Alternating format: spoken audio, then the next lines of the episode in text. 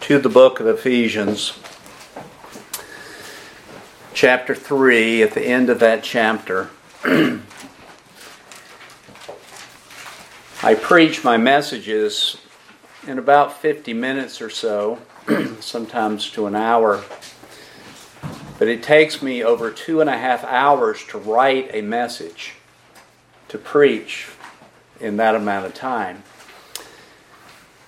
And this past week, as I said, and I wrote this outline, literally when I got to the end of the outline, I was exhausted. And I was thrilled beyond measure at God's goodness. And I suppose a little bit of that might be what it means when it says that you are to love the Lord your God with all your strength.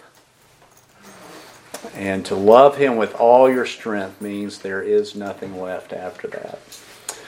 So let's read the last two verses in the book of Ephesians, Ephesians chapter 3.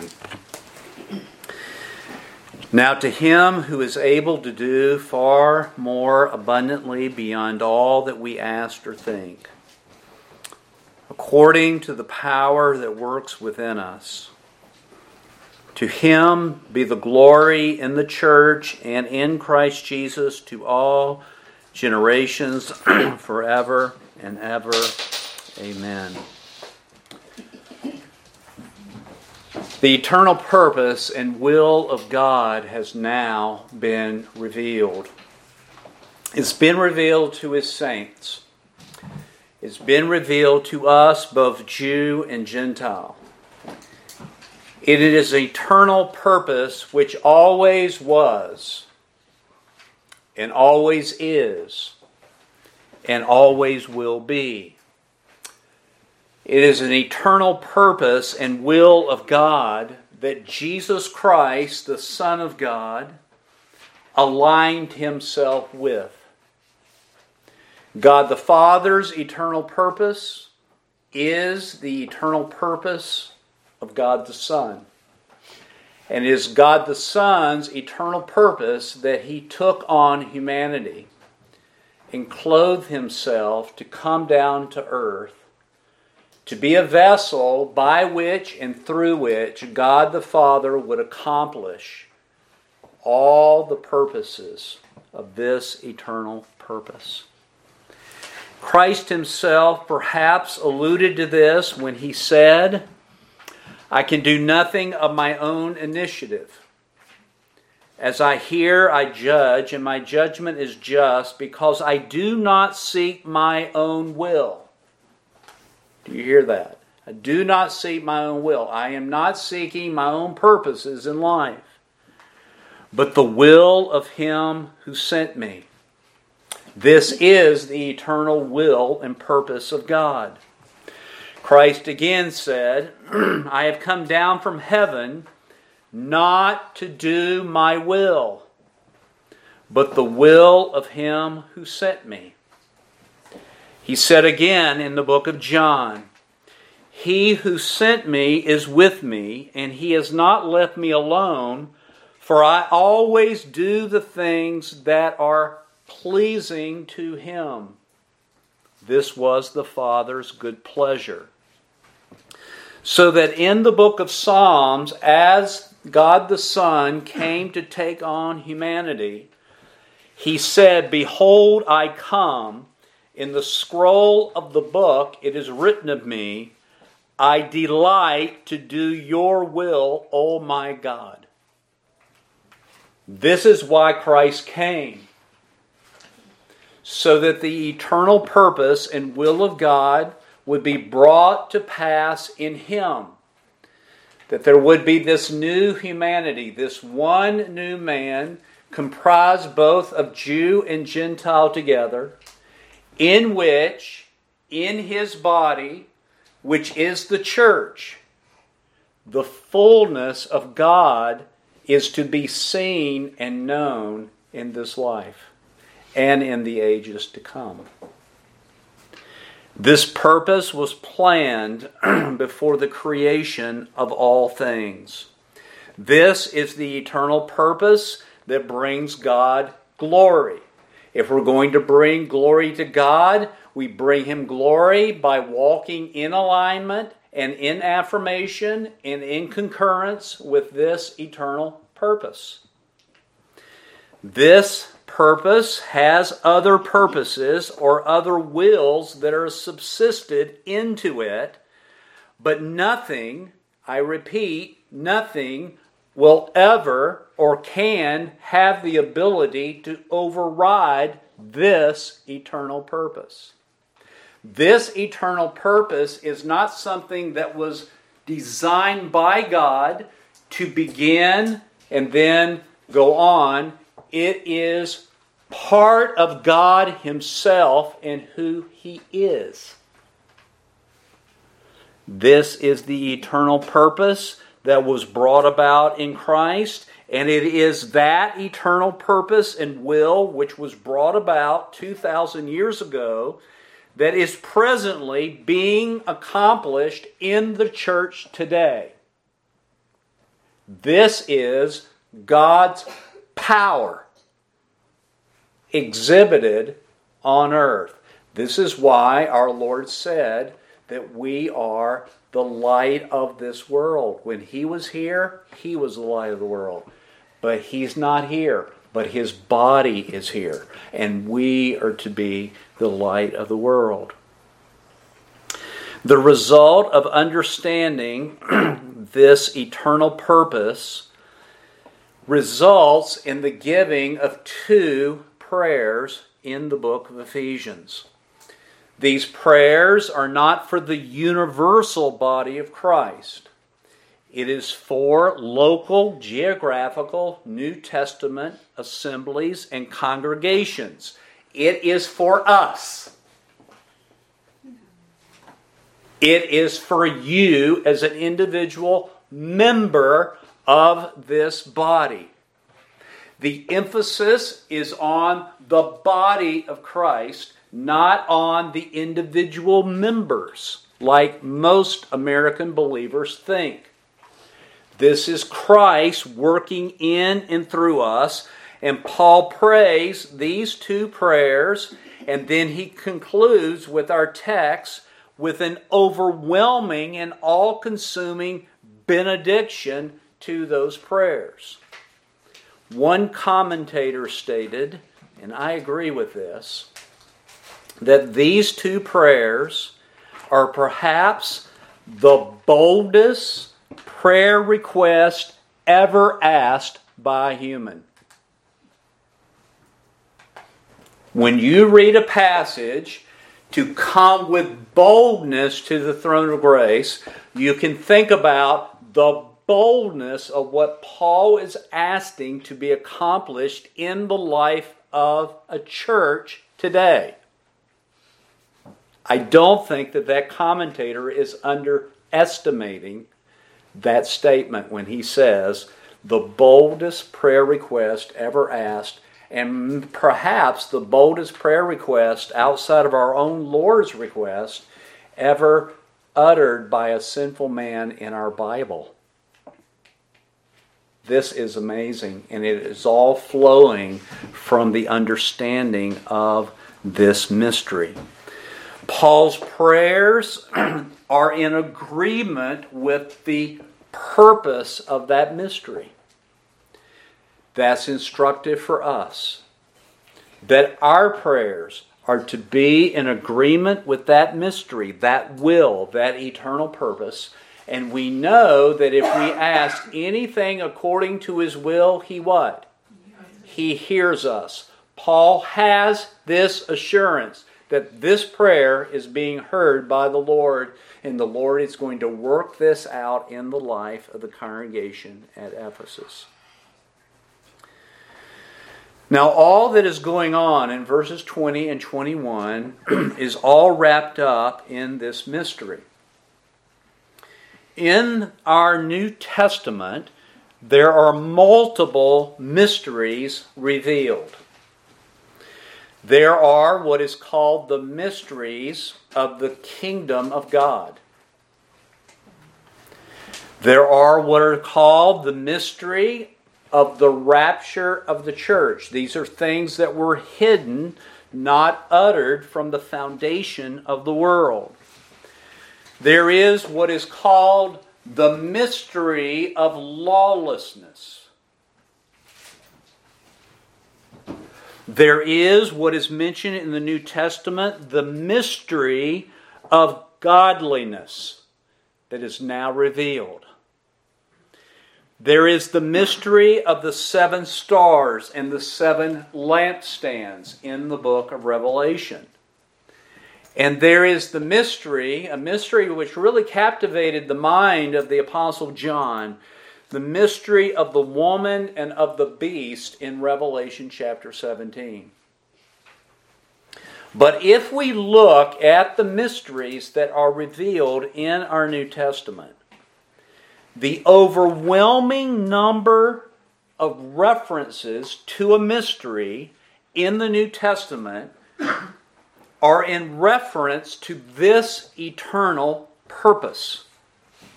It is this mystery that is the consuming idea, especially of the Apostle Paul. He mentions it. I want us to go through these very quickly just to remind us. At the end of the book of Romans, in verses 25, he says, This sounds familiar, right? Now to him who is able to establish you according to my gospel and the preaching of Jesus Christ. What is behind that preaching and that gospel? According to the revelation of the mystery which has been kept secret for long ages past, verse 26, but now is manifested. And by the scriptures of the prophets, according to the commandment of the eternal God, that mystery that is kept secret but now is made manifest has been made known to all the nations. Now, note this leading to obedience of faith. To the only wise God through Jesus Christ be the glory forever. In other words, Paul's rejoicing that it is this mystery which is behind the gospel, it's behind the gospel of Jesus Christ. It is that mystery that establishes us unto obedience.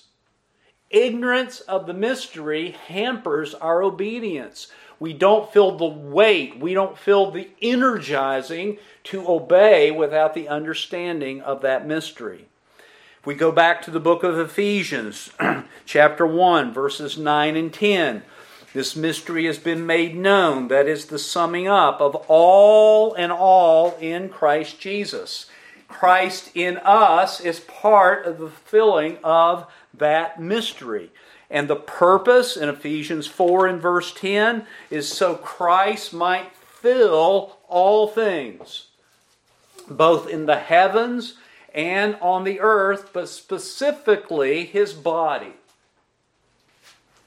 And so, Paul goes on and states in Ephesians 3 and verse 3 that this mystery was hidden, but now it has been revealed after the resurrection of Jesus Christ. And it was Paul's ambition, it was his zeal, it was his motivation to bring to light this mystery. You'll see it in verse 9 of chapter 3 to bring to light the administration of the mystery, which for ages has been hidden in God who created all things. And he is wanting to bring this to light, verse 10, so that the manifold what of God? The manifold wisdom of God. This is going to be very important. We're going to come back to that here in just a few minutes. The manifold wisdom of God might now be made known through the church to the rulers and the authorities in the heavenly places. It's hard to make something known what we don't know. But now, having known, knowing it, we are to allow that truth to live inside of us and to pulsate inside the life of this local New Testament church so that God is glorified in all things. Paul desired to make it known. We ought to want to make it known. And Paul, in Ephesians chapter 6 and in verse 19, actually requests the church at Ephesus to pray for him. Note in verse 19, and to pray on my behalf. well, Paul, what do you want us to pray for? That utterance may be given to me in the opening of my mouth to make known with boldness the what? The mystery of the gospel of which I am an ambassador in chains and proclaiming it, I might get, speak it boldly as I ought to speak. It's not merely, okay, here's these three truths, and it's these three truths. Christ died, he buried, rose again, he was seen. It's not merely that, it's the filling out of all that. What's behind all that? It's this mystery that God the Father purposed before the foundation of the world.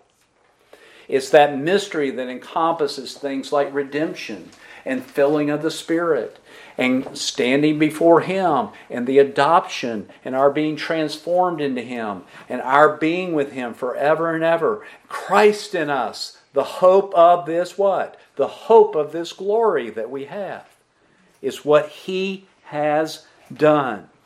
Paul will refer to this in the book of Colossians in verse 27 of chapter 1 when he says, Now look, it's this mystery which is, verse 25, the preaching of the Word of God. When I'm talking about carrying out the preaching of the Word of God, what I'm talking about, verse 26, is the preaching of this mystery which has been hidden from past ages and generations, but has now been made manifested to his saints.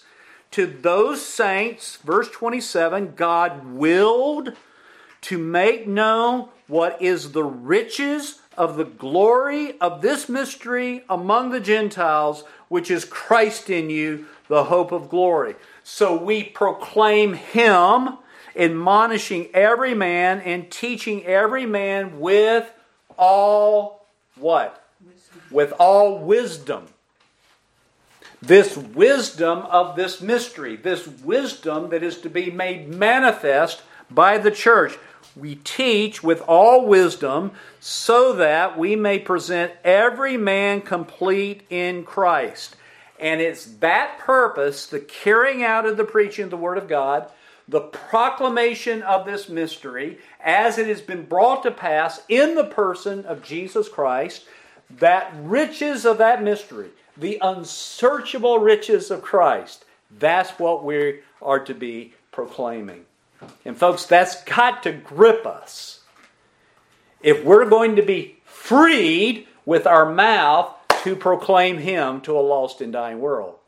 Those riches have to live and grip us to the place where we count everything as garbage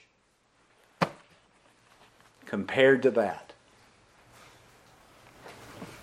And we have to know that it is the commission of Jesus Christ to go into all the world and proclaim this mystery and riches. This is the wealth. Could I word it this way? This is the eternal wealth.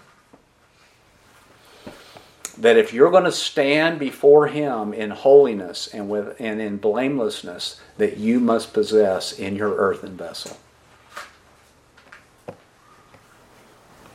This is wonder beyond all wonder. And Paul is going to call this, he's going to go down, look into chapter 2 of Colossians. He's going to talk about verse 2 that their hearts may be encouraged and knit together in love.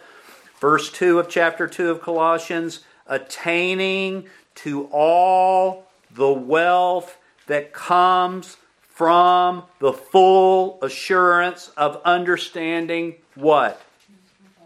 the true knowledge of God's mystery.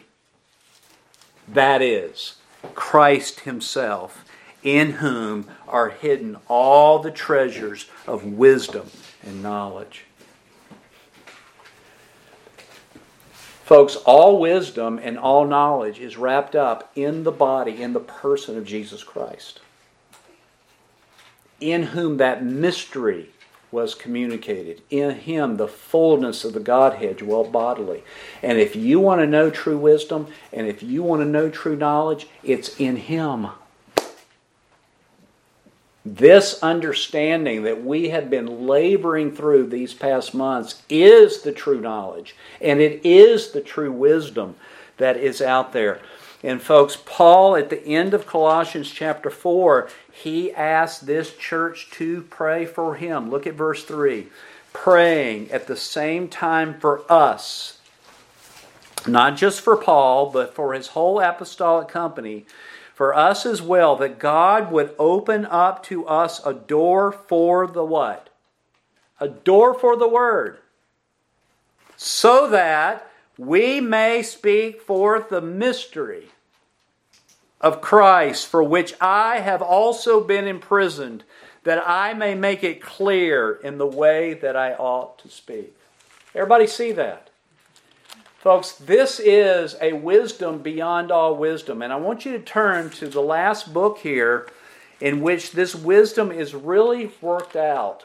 I want you to turn to the book of 1 Corinthians. When I preached through the book of 1 Corinthians, I did not make this connection. and I was thrilled when I was able to see this connection in the Pauline epistles, having been through the book of Ephesians. And what I want to look at is in chapter 2. 1 Corinthians chapter 2. Now, as I read this, you've got to keep in mind everything that we just went through. The wisdom, the knowledge of this mystery, was brought about in what person? Christ, so that in the church this wisdom of God, the wisdom of this mystery, might be made known to principalities and powers, so that God is glorified. Now, listen to what Paul says.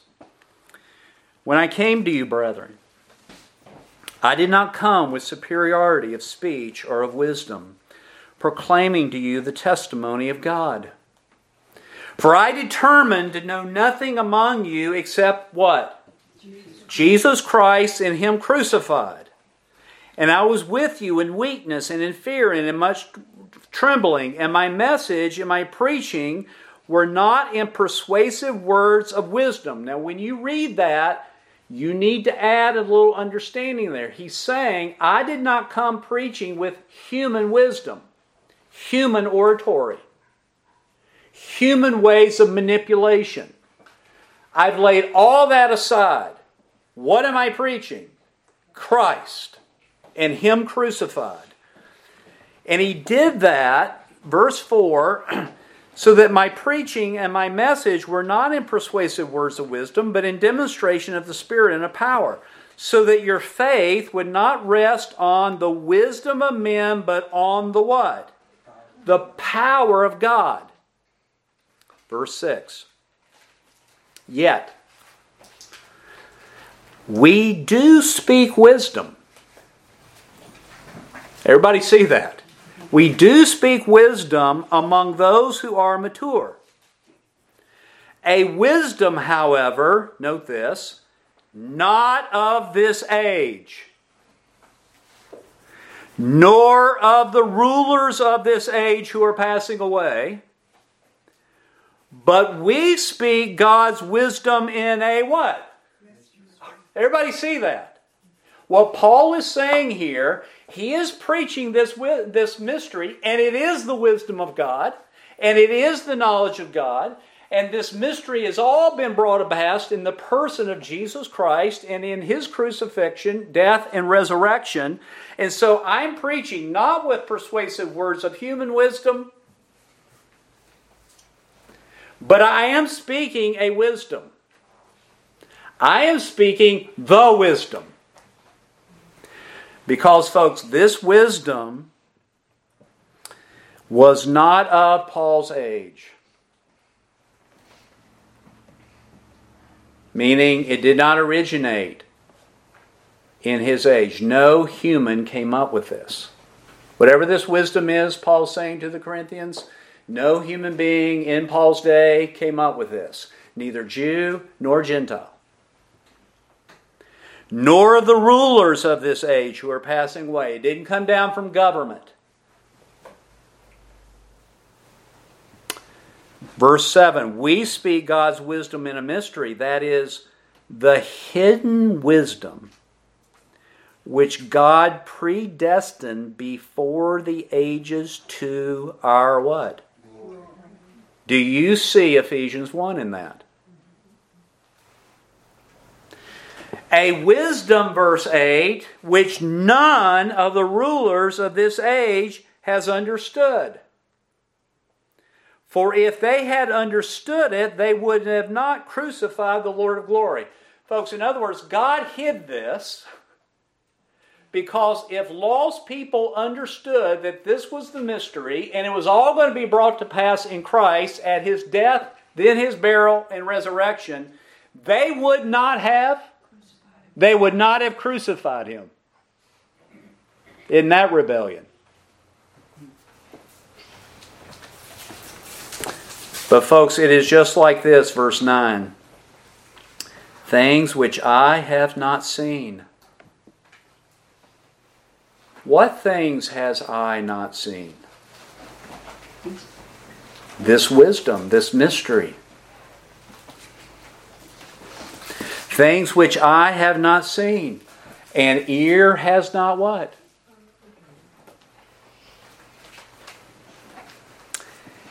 And has not entered the heart of man. Now that's hidden, isn't it? No man ever saw this coming. No man ever heard this from someone else. It never entered into the heart of man. Never. That means you can't go back to ancient writings to find it. No Greek philosopher wrote this down. No Socrates put in their supposed wisdom or Aristotle. It never entered into the heart of man all that God has prepared for those who love Him. And then he says, verse 10, for to us. Do you see that? For to us, God revealed it through His what? Through His Spirit. Everybody see that? This has been hidden, but it is now what? It is now revealed. And folks, 1 Corinthians chapter 4 says this. It speaks in the plural, rightly so. It says, verse 1 Let a man regard us in this manner as servants of Christ and stewards of what? The mysteries of God. Does everybody see that? When you evaluate a minister, you are to evaluate them, number one, are they servants of Christ? Number two, are they stewards of this mystery, the mysteries of God? That's amazing, isn't it? That Paul says this is how you evaluate ministers. And, folks, it's hard to evaluate ministers if the church doesn't even know it. And, folks, he's going to conclude. We won't turn to it for lack of time as we go back to the book of Ephesians, but Paul's going to list as a qualification in 1 Timothy chapter 3, he's going to list as a qualification that deacons, did you hear that? This just wasn't preachers. That deacons must be able to hold to the mystery of the faith with a pure conscience. Now, folks, Christ's death was prophesied, wasn't it? Christ's resurrection was prophesied, wasn't it? He's got to be referring to something a little more. It's the mystery of this faith. Servants of the church, deacons, must be able to hold, to hold, to be unmovable on this to the mystery of the faith with a pure conscience. And then I love this. Revelation chapter 10 and verse 7, it says this that in the days of the voice of the seventh angel, the mystery of God is finished. It's an eternal purpose that lasts how long? Forever and ever. But there is coming a day where that eternal purpose, as far as its accomplishment on this earth is concerned, will be what? Done. Done. Hallelujah for that. And folks, this is this mystery as we go back to Ephesians 3 and verse 20. this is this mystery which was hidden that is more abundantly above all that we asked or think. It's beyond all that we could ask or think. Now, folks, he's not merely saying here that God is above human reason. That is true, isn't it? He's not merely saying that God is above human request or any forms of thought. That is true. There are things about God that I have literally just said, Lord, I, I, this understanding is coming but Lord, I'm a finite creature. It's hard for me to get my mind around it. Lord, would you enlarge my heart that I might see this? We're finite, aren't we? God is way above us. And to try to understand God is trying to, is trying to put the infinite into the finite. But, folks, what he is talking about here when he says, Now to him who is able to do far more abundantly beyond all that we ask or think, he's talking about this eternal purpose. That this eternal purpose is infinitely above all finite creatures. And let's dig on this just a little bit. It is above all that we asked. Everybody see that? Folks, do we understand that this mystery, the summing up of all things in Christ, and everything that's involved in that, this eternal purpose was never requested by any human being on earth. Never requested. It wasn't requested by Abraham. It wasn't requested by any Jew. It wasn't requested by any Gentile, some far off that had some type of thing that came to him and he said, Dear God, if you're really out there, would you accomplish this mystery, this eternal purpose? Man never, never requested this from God. And, folks, this tells us something. However, you understand the phrase that James says, we have not because we ask not, you must not understand it this way that God is captive to only what you request in your life. Did any man request this mystery? Did any man ask for this to be done? Did God do it? And He's doing it in us, even though we never requested it. God is not captive to human prayer. He is not bound to our request at all. Although he does ask us to come and, like Paul, to ask boldly, doesn't he? I'm so thankful. It's like I had a person say, you know, the Bible says for us to confess our sins, and he's just and faithful to forgive us. And I had a person ask me, say, well, what if I forget to confess? I'm thankful it's not dependent on me. It's on Him. Man never requested this from God. And folks, man not only did not request this, man never had this eternal purpose enter into his mind. Now, to him who is able to do far more abundantly above all we asked or think,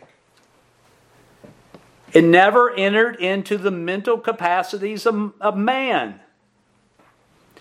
1 Corinthians, as we've already seen, said that man never saw this eternal purpose coming. It was unobservable. You could not find it out through scientific methods. You could not look at the patterns of the earth and determine this is what God's going to do.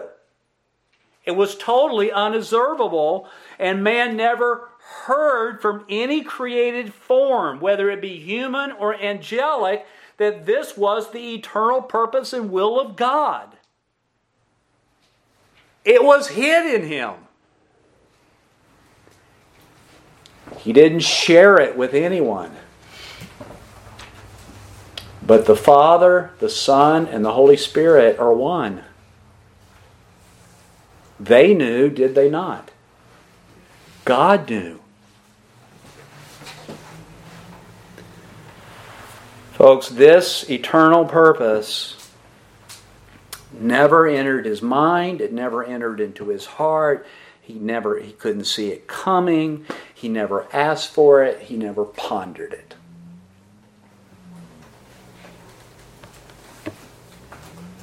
That's amazing.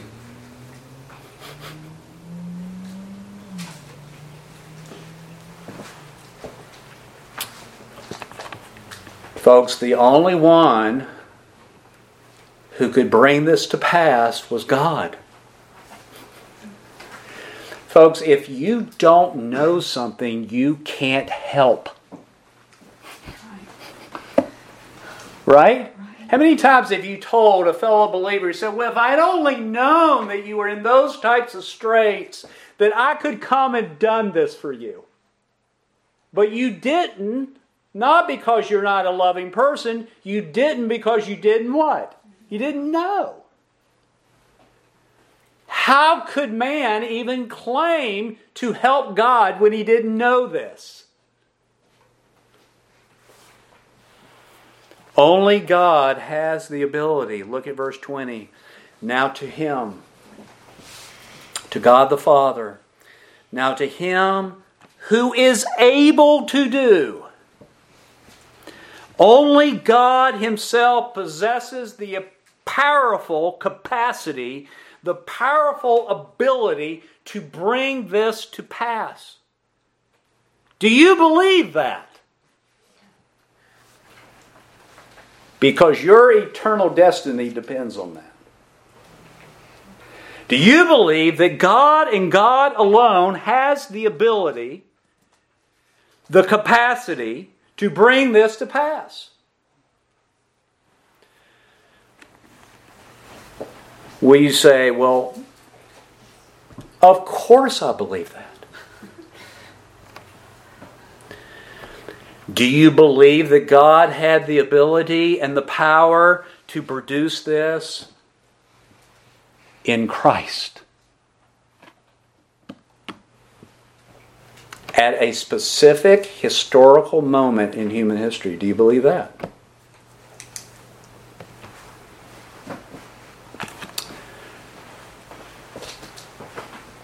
You say, well, of course. Do you believe that God's ability and capacity to do these things are above our ways? You say, well, of course, his ways are above our ways. His thoughts are above our, our thoughts. Then I want to ask you this Do you believe that man has the ability to accomplish this?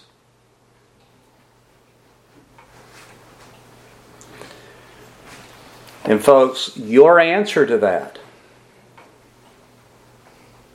depends on your understanding of this. Because, folks, man can't accomplish this great salvation according to God's eternal purpose because he didn't even know that this was God's eternal purpose. When someone says to you, Well, I'm just going to work my way to heaven, how can they do that? They don't know the eternal purpose. Do you see that? This is not of works, lest any man should should boast. You can't say to yourself, well, I'm just going to let the good outweigh the bad. That's not the eternal purpose. That's not how God purposed it up. He didn't say, here's the gigantic scales. And man trying to go about to accomplish his salvation is man groping in the dark. It's man acting on imaginations and thoughts that enter into his mind. It's man acting on things that enter into his heart. It's man acting on things that he thinks he observes in human nature, in human creation. But God hid this. And he's revealed it to the church. And the church is to make this known so that man will repent in dust and ashes for trying to save himself.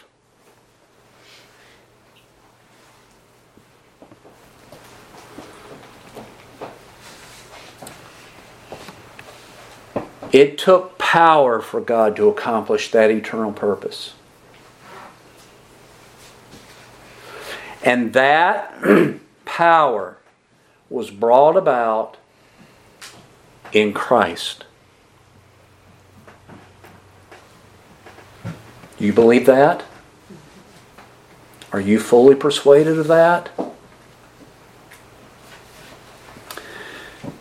You say, well, of course. Well, let me ask you this. Do you believe verse 20 of chapter 3? Now to him who is able to do far more abundantly above all that we ask or think, according to the power that works within us. Do you believe that? That the same power that brought about the accomplishment of this mystery in the person of Jesus Christ. You say, well, of course, I believe that. No issue. Do you believe that that same power, now note the phrase, it says the power that works within us. It really is like this it is the power that is working in us. It's not dependent on us. It's not a light switch that you turn on and off.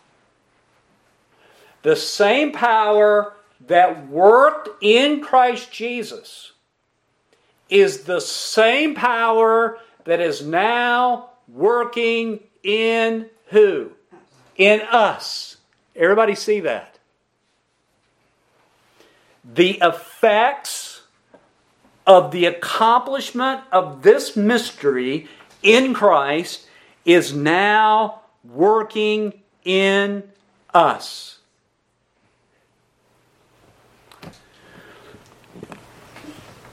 In us. Interesting.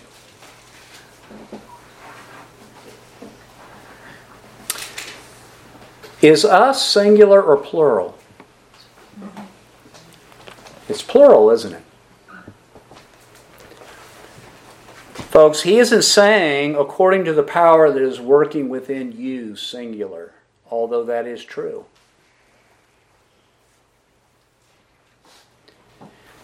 It is the power that is working where? In us as the body of Christ.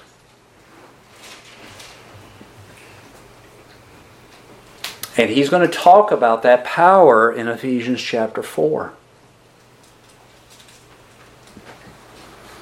He's going to talk about the building up of itself, the growing up of itself.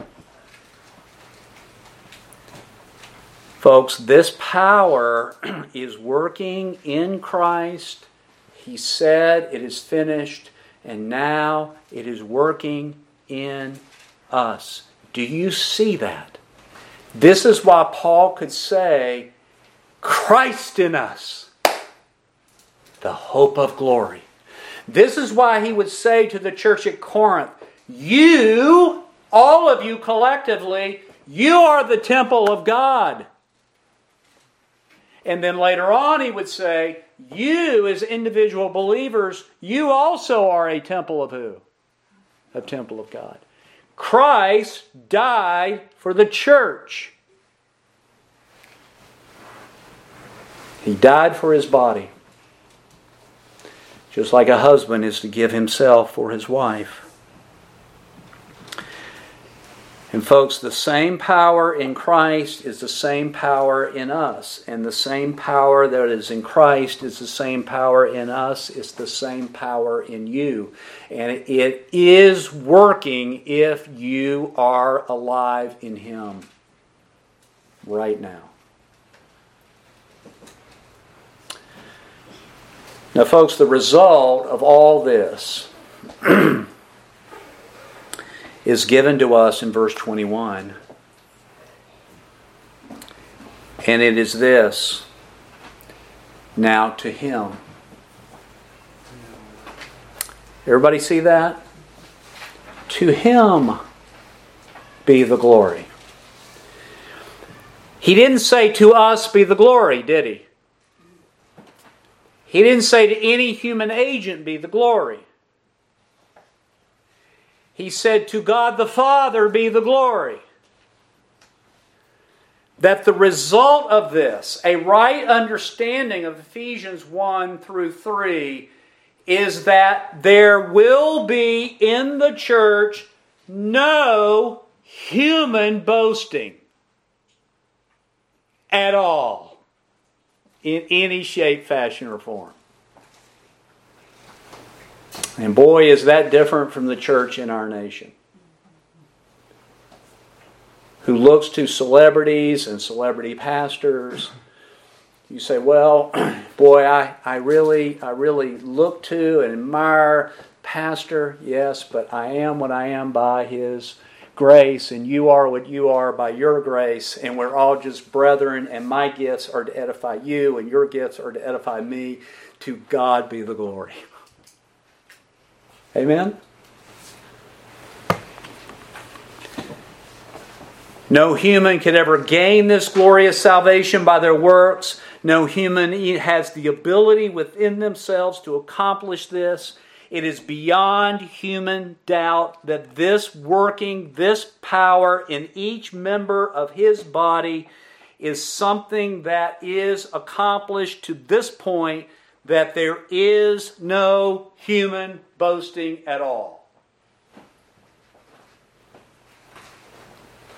It's not your five ways to have a good family. I've met families who did all your five ways and things didn't work out like yours. It's grace. It's grace. It's all grace is to the praise of the glory of His, of his grace.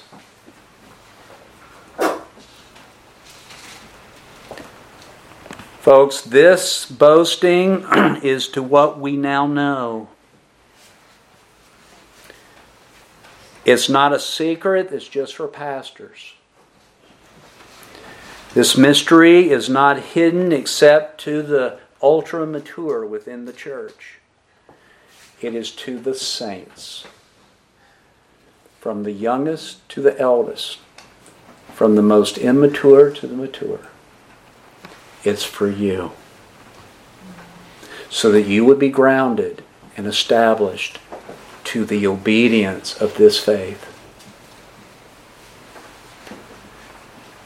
And, folks, it is to the church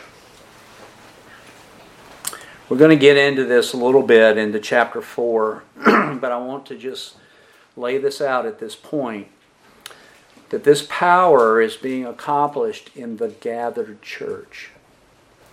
There's something unusual that happens in a gathered assembly of disciples. Christianity is not a loner project. It's not you and God alone. That's what I thought when I came to Christ. I told God, I said, it's just me and you. the Lord said, I hear you, but I'll teach you otherwise. Christianity is not a YouTube project. You can't gather with the people of God on YouTube.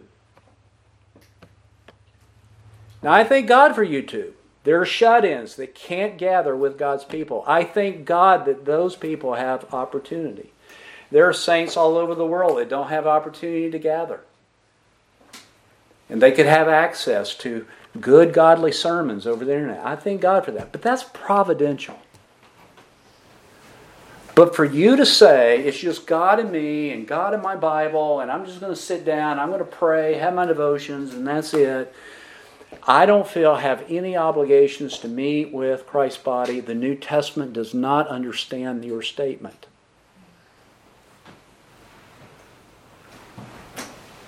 It's not just plugging in your iPhone or your Android phone to listen to sermons and say, That's my church. I listen to a lot of sermons, and there are times that I don't, don't have the ability to go to church that I do listen to sermons, and I thank God for that. But that's not my habit. And it's not just because I'm the preacher. This is the power of God working in the church. This is Christ in his body, glorifying God. To him be the glory where? In the church. And in Christ Jesus. How could he say that? They're one. They're one. To him be glory in Christ is saying to him be glory in the church because the church is his body. The fullness of God is seen in the person and body of Jesus Christ. The fullness of Christ is in all, and we in Him, and the fullness of the Spirit is now known and seen. To Him who is able to do far more abundantly above all that we ask or think, according to the power that is working within us, to Him be the glory in the church and in Christ Jesus forever. To all generations. Folks, this glory is everlasting. It's not temporal. It's not fading.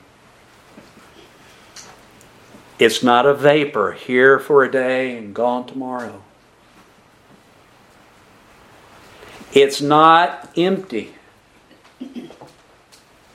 It's not in vanity. It is like this from glory to glory into all generations. For everlasting ages to come we will come to know more and more the surpassing riches of His grace and His kindness toward us in Christ Jesus. Forever. And if God's going to do that in me, He's going to have to do something. He's going to have to change me. He's going to have to do something. Because I have been so overwhelmed with this, I can't imagine it becoming more and more.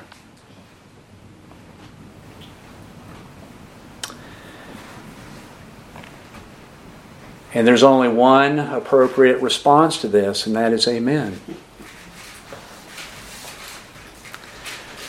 folks, this amen at the end of chapter 3 is the local geographical New Testament church's reaction to this.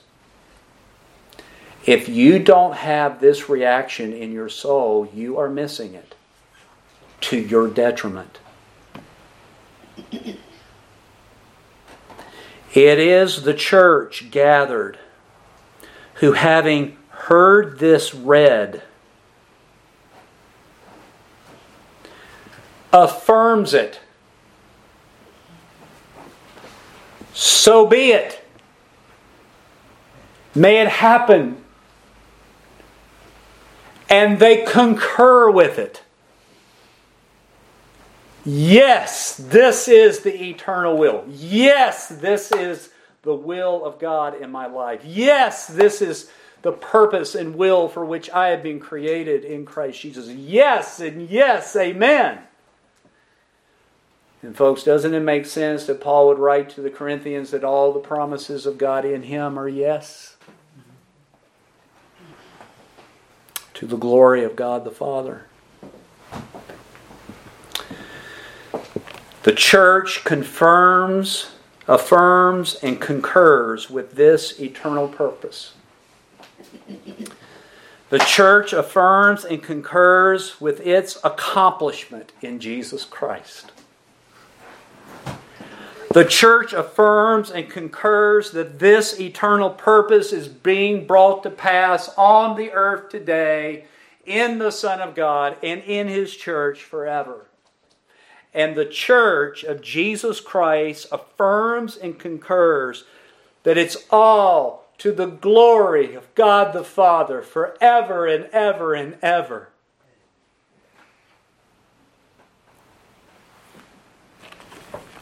So maybe now you know why Paul said,